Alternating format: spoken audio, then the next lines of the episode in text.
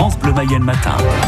Stéphanie, c'est l'un des derniers moulins à papier de France et il est à Sainte-Suzanne en Mayenne. Oui, le papetier Carlos Robert a repris le grand moulin à grains de la cité médiévale il y a 4 ans pour en faire une machine à transformer le tissu en papier, un savoir-faire quasi unique en France que Carlos Robert compte perpétuer jusqu'à sa retraite et l'arrivée d'un repreneur Théo Cyr.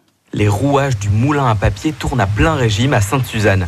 Le papetier Carlos Robert y perpétue une tradition vieille de plus de 700 ans, fabriquer du papier à partir de morceaux de coton, de chanvre et de lin mélangés à de l'eau. On va passer du, du tissu au papier, déjà en préparant une pâte à partir de ces tissus.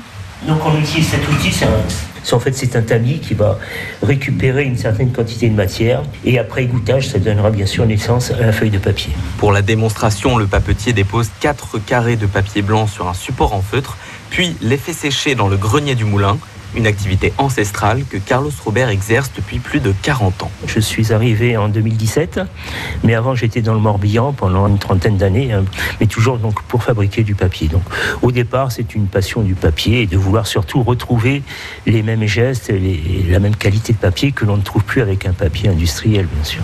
L'industrie du papier s'est presque totalement modernisée depuis le XVIIIe siècle avec les premières machines mécaniques puis l'invention de la pâte de bois. Carlos Robert est donc l'un des derniers maîtres papetiers de France. On est deux, deux, trois anciens, disons, anciens papetiers qui ont conservé ce savoir-faire qui a maintenant pratiquement disparu. Le problème, il est là, c'est qu'en fait, certains moulins à papier fabriquent du papier, mais avec une cellulose industrielle, donc une pâte qui est déjà toute faite. C'est un peu comme le boulanger qui ne fait que cuire son pain. Un savoir-faire unique, mais qui pourrait disparaître. Le papetier de 69 ans va bientôt prendre sa retraite, mais il ne trouve pas encore son successeur idéal, quelqu'un qui a la passion du papier et un véritable intérêt pour l'activité manuelle. En attendant, Carlos Robert va continuer de travailler. Je ne pense même pas qu'il n'y aura pas de repreneur. Je pense que j'en trouverai quand même. Mais effectivement, si je ne trouvais pas, ben, l'activité s'éteindrait.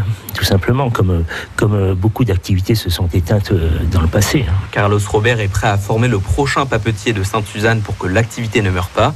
Et puis, même en ayant quitté le moulin, il assure qu'il ne sera jamais loin pour donner un coup de main. Le reportage de Théo est à retrouver sur francebleu.fr.